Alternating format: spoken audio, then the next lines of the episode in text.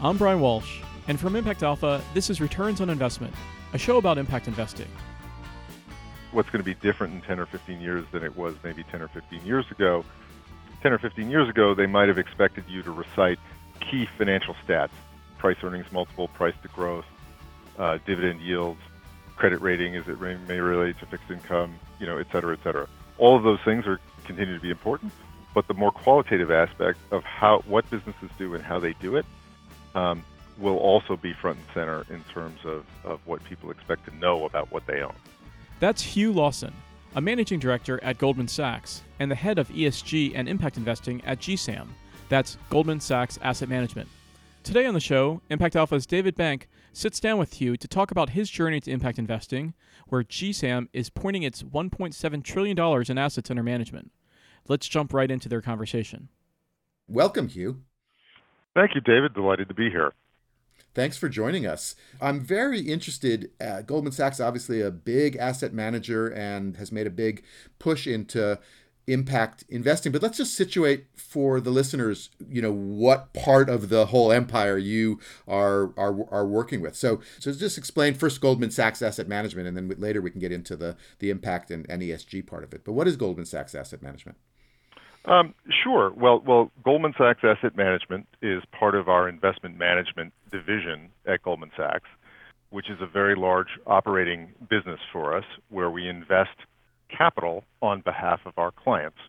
And our clients range from uh, individuals, uh, both high net worth individuals um, and inv- individuals more broadly, large institutions, so you can think of pension plans and sovereign wealth funds, insurance companies, endowments and foundations, and so forth. Just give us a sense of how much money we're talking about.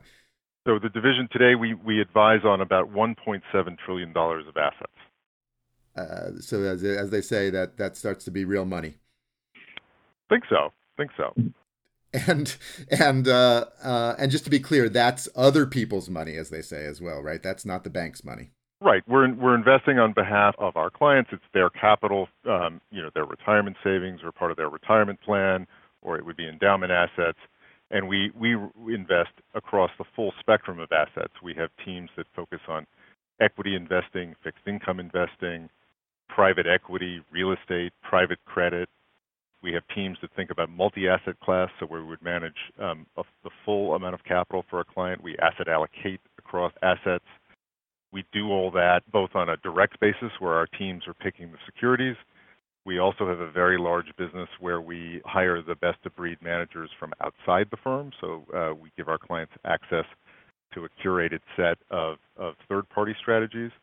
Um, so it really spans a, a wide range of strategies, and we do that on a global basis. We have investment teams and clients all over the world.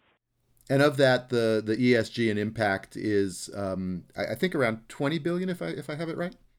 It's a bit more than that at this point, David. It continues to be one of our most rapidly growing segments in the division. Um, we count very conservatively. So in that number, we're focused on mandates that our clients ask us to manage where there is an explicit E S G or impact goal as part of the investment guidelines. We have a much larger number of assets under management where where our clients may ask us to screen out certain segments of the market. Uh, but when I talk about E S G and impact assets at the scale that you mentioned, that's where there's a really an explicit goal integrated into the investment guidelines. I want to dig in, obviously, on, on, on how you do all that, but let's actually just let folks understand your own journey, because you, I don't think, came to it as a as an impact guy originally, right? You you were a, um, uh, what we sometimes call a legacy type investor of the of the or, or what some people call a mainstream or traditional investor. Is that isn't that right? Uh, that, that's that's fair to say. I mean, I, I've been in the industry for almost twenty-three years. Uh, and I've done, done a range of things, and I was fortunate enough to be asked uh, to chair the investment committee of the Rockefeller Brothers Fund about five years ago. That's a foundation here in New York, very active um, around the world in its grant-making program. A big centerpiece of the work that the foundation does uh, is it's focused on, on climate issues.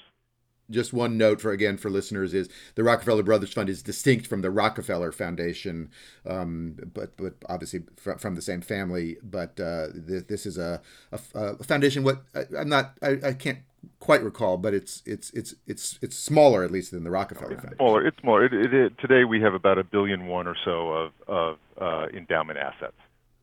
Gotcha. And and so you were asked to chair the investment committee, and at that time they were going through some uh, transition and some some rethinking of their own. Yeah, in terms of the way, so so so climate is such a centerpiece uh, of the work of the foundation that we felt that we wanted to be consistent with our objectives there throughout all of the activities. So not just the grant making that the fund does, but also how we manage the endowment, and are we are we using all of our resources, including our investment dollars, um, to advance the progress that we would like to see on all matters related to climate. Um, and so the task that we set ourselves was to do several things. One was to divest from fossil fuels uh, in terms of the fund's holdings. The second thing was to increase significantly our amount of impact investments that were consistent with the mission of the foundation. A lot of that has to do with climate and the environment, but not all of it. And we wanted to do all that in a way that did not reduce our expected returns or increase our risk, uh, because we have ambitious goals in terms of our grant-making program, and the financial wherewithal to do that is so fundamental. The divestment decision obviously got a lot of attention at the time because the Rockefeller original fortune was, in fact, Standard Oil, of course, and and, and so the divestment obviously uh, raised some, uh, you know, caught, caught people's attention, shall we say? It did, and I, I would say, you know, I, I think I think my colleagues at the fund and, and, and the family more generally, you know, very focused on on science and and and what needs to happen in terms of Um, the habitability of the planet and, and all of the important things that we see um, that humanity will need given given the scale um, and, and the needs. And so, you know, when they look at the science and they say, um, you know, climate has got to be one of the most important challenges of our time, and we should do our part um, to advance advance the cause and reduce the rate of emissions. Um, that's that's a that's a belief. I mean, it's always been a, a science-focused um, family, and so as as new information comes along, um, I, I give them a lot of credit for adapting. And so they turn to you to say, okay, we want to do this, and how do we do it in a way that makes sense from an investment point of view? Uh, they did, uh, and at the time, I thought it was a, a fascinating question, and you know, in all candor, which I which I shared with them at the time, that is not something up to that point about five years ago I had spent much time uh, at all on. And so, you know, as as we thought about it, it struck me as really fundamentally an investing question like any other. And so I would define an investing question as one where, generally speaking, you're dealing in a world of uncertainty, right? So you're thinking about the probabilities of a return going forward, but you can't guarantee that, of course. Secondly, there's generally more than one right answer in terms of how capital can be invested prudently. There are defined styles and choices that could be made between public markets and private markets, but there's a range of practice that's that's robust. But when you when you look at a foundation, and frankly any large pool of capital um, or small pool of capital uh, as it relates to an indiv- individual, you have to think about a few things. What are your objectives? Or put differently, what liabilities are you trying to finance? So in the case of a foundation, it's the grant-making budget. What is your time horizon over which you're trying to do this? How important is it to you to maintain purchasing power or try to maintain purchasing power as you're doing it, or are you spending principal? What level of risk is both probably necessary to get to those goals, but also tolerable? Because again, making the point that you're dealing in a world of uncertainty, you're, you're going to have some volatility undoubtedly along the way. And so in order to do that, you need to uh, think through a whole range of issues. What asset allocation is appropriate? How adaptable should that asset allocation be based on different market environments? How does one implement? What's, what's your view on active strategies versus passive strategies, for example? What's your tolerance for illiquidity, if any? And if there is some, how do you think about what you do in private market format versus public market format? And then in this particular case, uh, and, and a growing uh, number of investors around the world are asking the same question, um, you know, how do we advance some of our other goals and adapt also to the world as we see it evolving? And climate is the centerpiece of that. And divestment is one strategy. There are others, but divestment is one strategy in this case, and a desire to increase our impact investments that use our capital to advance the objectives of the grant program, but also generate an appropriate return for the risk taken. So what I thought was so interesting about it was you're integrating these E S G and impact objectives into all of the other investing questions you're tacking, uh, tacking simultaneously. So I view E S G and impact questions as an investing one like any other. And what I was so excited about at the time as I thought about it is I looked in the marketplace. There really were very few, if any, providers at the time that I felt were able to have a deep set of expertise and understanding of all of those thing, things simultaneously. Um, we came up with a very good solution in the case of the fund, but I recognize that our clients here at Goldman Sachs Asset Management were increasingly focused on these issues. And we could take a leadership role in helping them think through those uh, in an appropriate manner and then implement it in their in their portfolios. And so the idea was born to really dedicate some serious resource to this at, at the division, which I have led. So at that time, the, the capacity didn't exist inside Goldman Sachs. And in fact, you, that then the, the Rockefeller Brothers Fund experience helped you think maybe we should have that. That's right. I mean, we had a good start in a number of areas.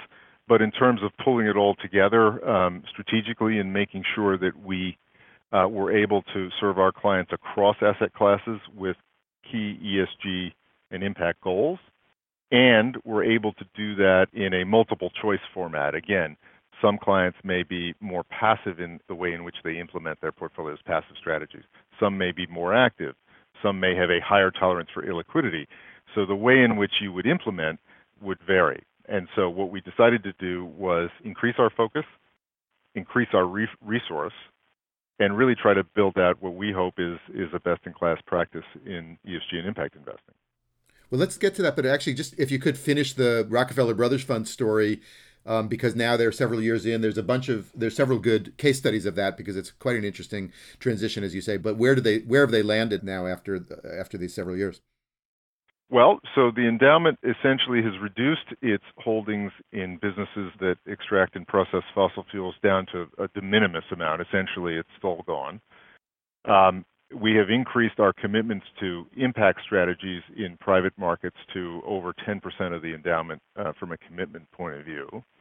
And I have to say, knock on wood, our investment performance over the period has been very solid. We're ahead of the benchmarks that we set ourselves, which were both conventional benchmarks, as well as we do have an E S G benchmark. We're ahead of both of those. Um, so we've been able to generate the returns that we needed to pursue our grant program. And so, so far, so good.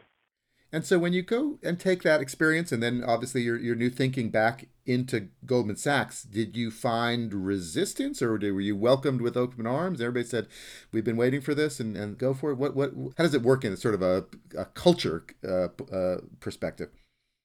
Well, I think the firm has always been um, focused on issues of, of climate. You know, if you, if you go back to some of the work we did in Terra del Fuego, uh, over fifteen years ago. We've had an em- environmental markets group um, at the firm for about the same period of time where we think about innovative financing for environmental solutions and work with our corporate clients on those issues. Um, and so it was well received. And the question becomes, from an execution point of view, how do you do it rigorously but also efficiently? And so what's interesting about E S G and impact is fundamentally, it's about the what and the how. So you're you're very focused on what the enterprises to whom you're providing capital are doing and how are they doing it.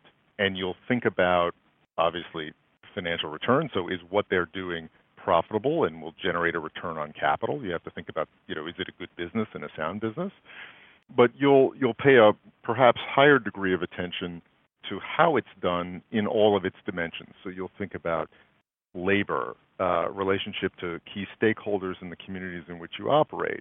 You'll think about the environmental impact of the business. Different businesses have different environmental impacts, but things that you'll look at are certainly emissions, um, various externalities that are negative. So if there's pollution, you may look at water. There's a whole host of, of issues that, that one would dig into.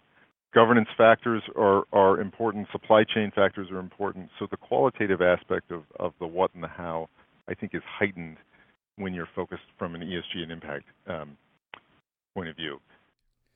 E S G factors and, and environmental, social, and governance, as, as as you say, they used to be considered kind of uh, non-financial and, and not really part of the uh, at least core analysis. And, and increasingly, they're becoming part of the core analysis. Isn't that right? That's exactly right. And I, I think I think almost all um, investment strategies have a heightened awareness of of these factors. I think the question becomes, you know, how do you weight them? So what is your process for thinking about them in in, in in conjunction, of course, with all the financial metrics that are relevant? And then what views do you want to take around them?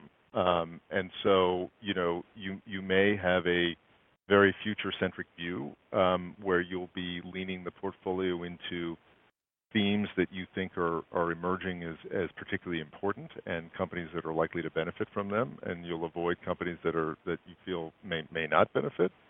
Um, so th- those are the same, same kind of questions. So you asked me the question of how was it received. That process is the same process that, that any active manager is doing, right? You're always trying to anticipate how things are going to be going forward.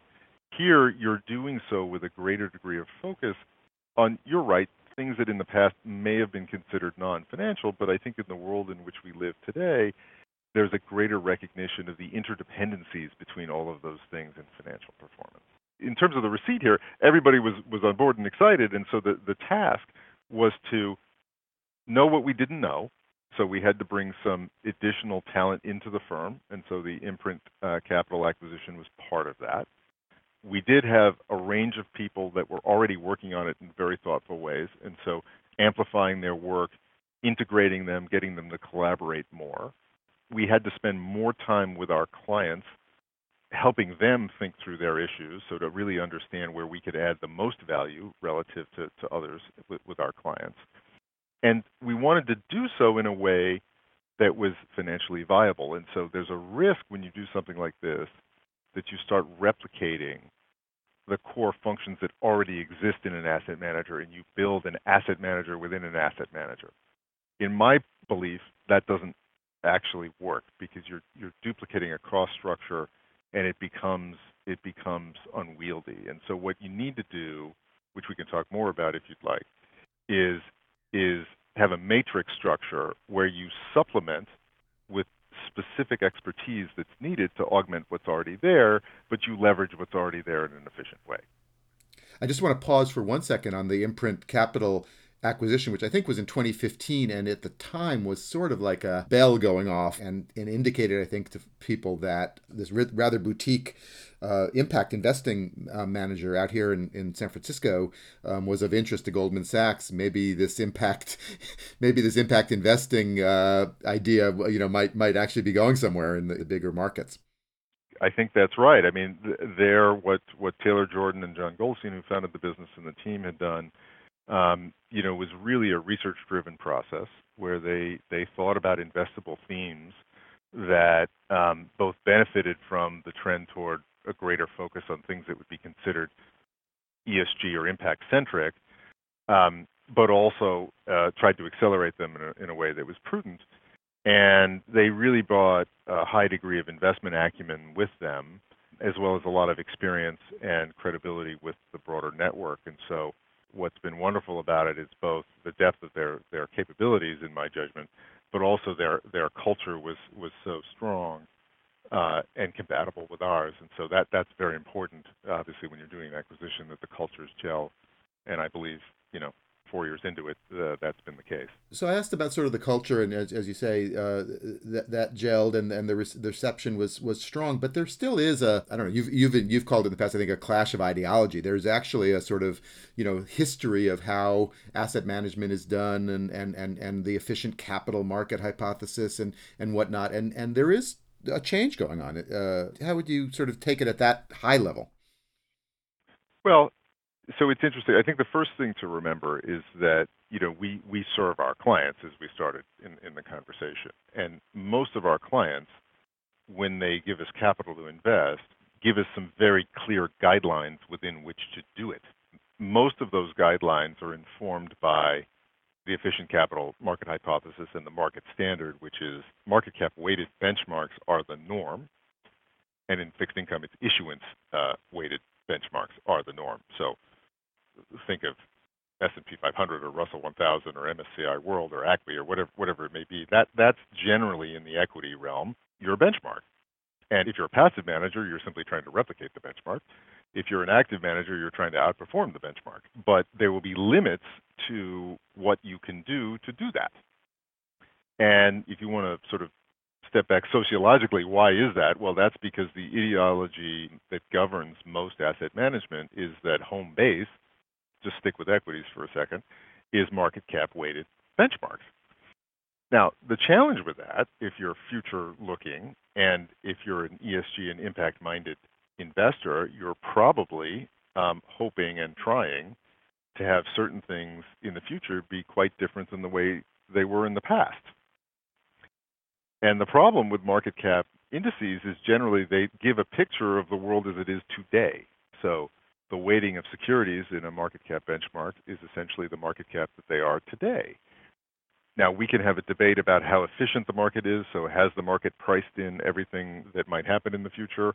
Uh, some may say it might, some may say it doesn't. But fundamentally, E S G and impact investors are trying to really understand qualitatively, as we said a little bit earlier, what a business does and how they do it. And the composition in their portfolio may very well be different than what the market cap index would deliver you today. And so what you're doing is you're maybe having a perfectly appropriate home base. It's, a, it's, a, it's as sound a starting point as any, but you're modifying kind of your mix based on what you believe is both financially sound and potentially for others, you know, um, they may view it as, as from a moral point of view, an important thing to do. Um, the degree to which you will want to deviate from the neutral market cap starting point will vary. Some investors will want to um, put a toe in the water and just do a little bit. Others are perfectly happy being profoundly different. But what, what, what I think is interesting in these conversations, particularly for institutions that have, you know, fairly tight governance around what home base is, you know, you have to think about these future-looking issues in the context of your starting point. And so w- when I say that there's kind of a ideological uh, frisson going on, it's essentially that. Well, is, I mean, just to take your original example, is climate risk uh, uh, baked into the, the, the markets now, or is there or is there some shock or, or reckoning coming? Um, well, clearly, it's it's hard to say exactly definitively. Uh, answering that question is yes or no is pretty pretty difficult. I think it's a, it's a question of of degree. Um, let me let me give you an analogous question. So let's say ten years ago or fifteen years ago, pick your time horizon, you know, had the impact of emerging technologies been uh, fully reflected in, let's say, let's say Amazon's effect on the retail marketplace, had that been fully priced in? Clearly not. Clearly not. Uh, and so maybe climate is in, in that vein. Maybe there are there's a high degree of uncertainty. The climate outcome will be in part a function of many decisions, consumer preferences, how we all choose to live our lives. There may be a governmental action regulatory component to it. There's certainly some leadership the corporate sector needs to take in that. There's clearly the planet itself, how it's responding to different things. Um, there's a high degree of uncertainty there, right? So, so there's no um, predetermined outcome that's quite precise, that's predictable exactly from where we are now. So all markets have to deal with that degree of uncertainty, right? Um, so it's almost impossible to say that the market has priced in everything in the future, right? That clearly isn't the case. The Amazon example may be a little bit easier to see, at least in hindsight, in terms of its effect on, on bricks and mortar retail. Um, but there's probably going to be that degree of change, if not higher, that will affect a whole series of segments of the economy that, you know, um, investors try to anticipate, and to the extent you're an active investor, that's that's exactly the business of active management.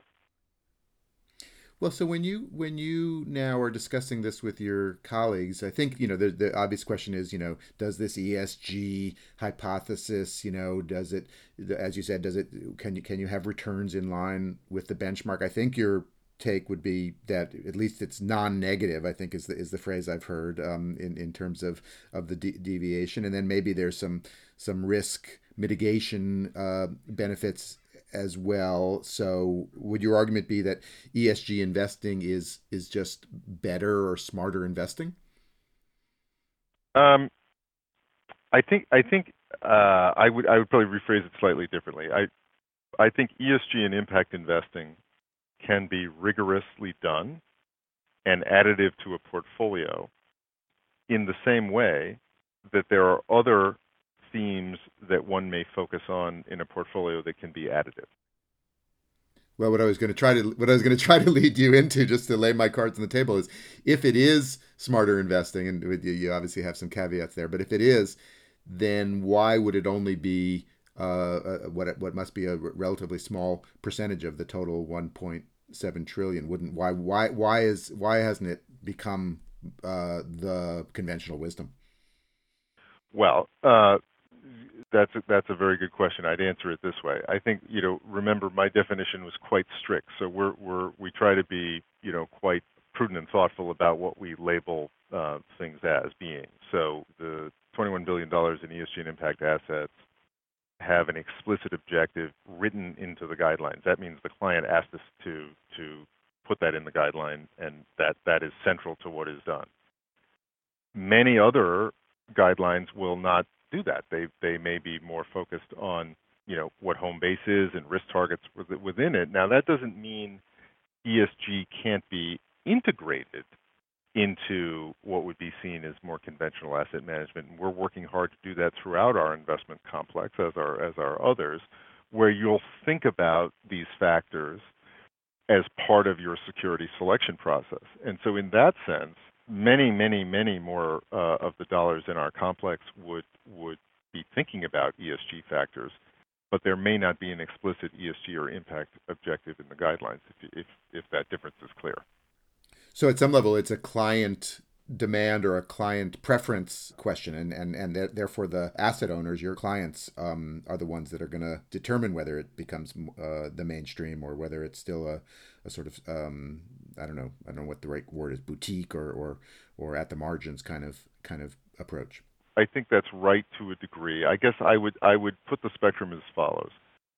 There's E S G alignment, which is mainly about editing out securities that um, are the types of enterprises that you do not want to give capital to, and amplifying those that you do. There may or may not be an outperformance thesis that goes with alignment. It could be values-driven, it could be outperformance-driven, but that's what that's what alignment is.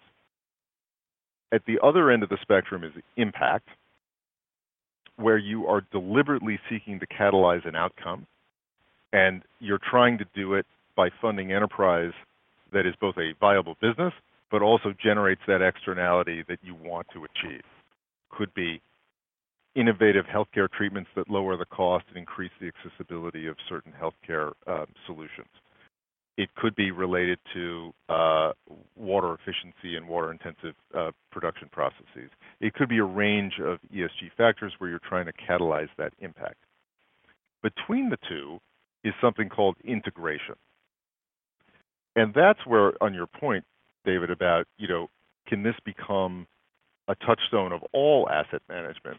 Um, I think it can and is becoming that way, because I think most active managers today would say these are considerations that we look at when we're trying to overweight or underweight securities, because they help us identify risks, they help us identify opportunities. Um, not all investors who do that self-identify as E S G or impact investors. They just consider themselves active investors, and that's part of what they're doing. Um, What I what I do think is happening is probably the intensity of focus and depth of data and information an active manager wants to appropriately assess these E S G factors. That's going up. And so I think over time, and and we, as I said, we're integrating um, these things throughout our active processes.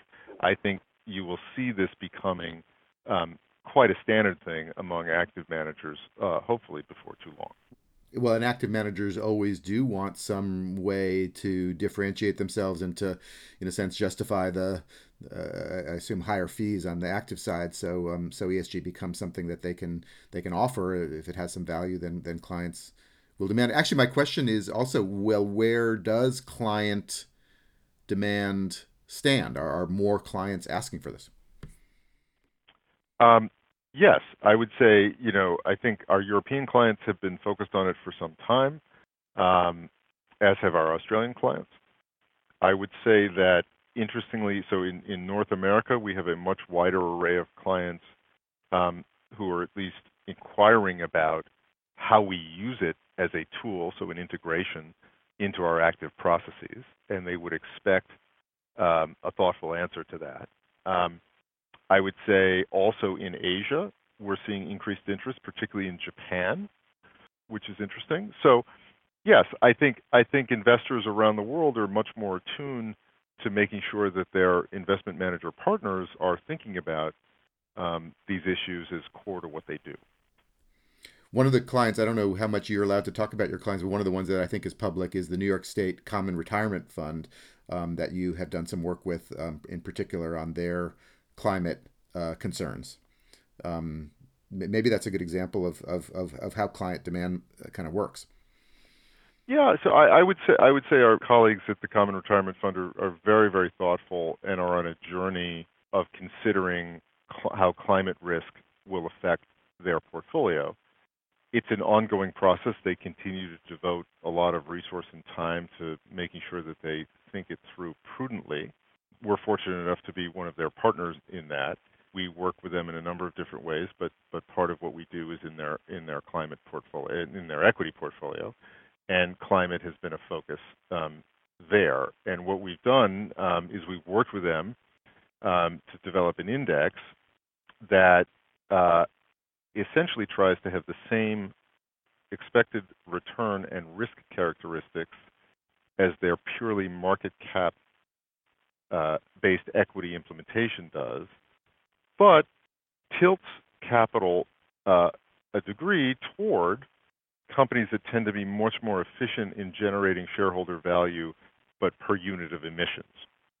And so without getting too technical about it, what, what we do with, with, with our colleagues there is we look at um, all of the industries in which they're exposed. We, we think about which ones are the leaders in their given industry. So they have they have a relatively lighter emissions footprint for dollar of market cap value generated, and we tilt the portfolio towards those and away from those that are least efficient. Um, it also provides their engagement team with some information about who's best in class and who isn't. And so, you know, as long-term asset owners in these enterprises, even if a company may not be best in class in this area, the engagement team would like to encourage them to be, and so um, we we help them uh, with some of the information needed to do that. A couple questions. One, I think they made an initial allocation to this index um, back a, a few years, and then I think a couple years later they doubled down and, and made an additional allocation, but there's still quite a lot of their portfolio that is not in that low carbon index fund and presumably is as much at risk as, as it was when they had the initial concerns. Well, the, the, you know, I, I don't I don't I don't want to speak for them uh, in in in their thinking entirely, but but what I would say is I, I think they've continued to allocate assets in ways in both passive and active uh, that are are very sensitive to these issues. Um, they've just had some ongoing additional work, and and uh, my understanding is that they'll continue to do more. And so it, it's it's it's a journey. I mean, these things um, you you don't in any It would be unusually um, unusual in the investing world to, on one day, manage your assets one way, and then on the next day, manage all of them, you know, somewhat differently, right? It tends to be a process. Certainly, but there is also a kind of urgency that um, people have been expressing, obviously, on the, on the climate front, particularly, and, and more generally. And you know, I guess you you you raised the engagement question, and I'm, I'm I'm sort of interested in digging in a little bit. And I know New York State Common has actually been quite active. They they they tried, I believe, to to raise a shareholder resolution with with Exxon that I think got um, rejected at the S E C level eventually, and and they've been working on that. But you know, is it, engagement is is it, does engagement work? Maybe is the simplest way to do it. Is is is engagement an effective tool in changing uh, corporate behavior? Well, um, I, I think there are certain examples where where it, it it clearly is, and you also have to think about um, ways in which it's sort of invisibly effective, right? Um, to the extent that long-term asset owners, you know, are focused on some important issues and particularly wanting and expecting best-in-class practice among the companies that they invest in in a range of areas. Right, doesn't have to be just E S G areas, but can also be, uh, you know, in terms of capital efficiency and a whole host of other other financial things that they would want them to be. To the extent that that companies know that their investors are very focused on that, they're more likely to, um, um, you know, stay on top of it, right? And and so I, I think the, the the challenge in in trying to evaluate engagement is, you know, everybody focuses on situations where where through engagement, clear change was driven. Sometimes that happens, and that's an important thing to do. But you also just have to think about the active engagement. Um, in, in you know, to use the vernacular, keeps people on their toes in the first place, and probably heads off things you know that may not be visible because they didn't happen. If you see what I mean. But fundamentally, if if you're going to be a meaningful equity owner in a company, um, you know, it makes sense for you to be vigilant in all ways about how your investment's doing. Let me ask you, like, to to close this out, just to kind of your crystal ball of, and you can pick your own time horizon, but, you know, in, in a ten or, or perhaps fifteen-year horizon, you know, what do you think will be different in the way, uh, you know, particularly major asset owners um, invest? Uh, wh- wh- where is this going? Well, I, I I think there will continue to be a range of choices made and styles representative. So you'll have some asset owners that will continue to be more in the passive vein. Some will be more in the active vein. You'll continue to see different choices made about what's in private markets versus public markets. I, I don't. I don't think that plurality of approach is going to going to change. But what I what I do think um, will be increasingly the case is that asset owners will want to know how their portfolio lines up on some of these important E S G and impact criteria that I think the world is coalescing around um, are are material, right? So I think you'll have greater consensus around industry by industry, which E S G factors are more material, right? Different businesses, the mix will be different in terms of what's material. Um, and I think asset owners will want to know where they stand on those. And they will want their asset managers who they work with to integrate that into their investment processes. Um, again, there's a range of practice there, depending on whether it's passive or active, but I, I think you will need to be able to articulate how the different companies represented in your portfolio stack up on what's considered best in class in E S G. And so what's what's going to be different in ten or fifteen years than it was maybe ten or fifteen years ago? ten or fifteen years ago, they might have expected you to recite key financial stats, price earnings multiple, price to growth, uh, dividend yields, credit rating as it may relate to fixed income, you know, et cetera, et cetera. All of those things are continue to be important, but the more qualitative aspect of how what businesses do and how they do it um, will also be front and center in terms of, of what people expect to know about what they own. Well, it's it's it's fascinating that uh, Goldman Sachs is um, it will be on the case, and I would love to be able to check back in with you and and, and time to time and see how, how it's progressing. And thank you so much, Hugh Lawson, for being with us today. It was my pleasure, David, and I look forward to carrying on the conversation. Well, that's going to do it for this episode of Returns on Investment. Thanks to Hugh Lawson and David Bank for that great conversation. Special thanks, as always, to our technical producer, Isaac Silk. From New York, I'm Brian Walsh. Thanks so much for listening. We'll see you in some sense of the word next time.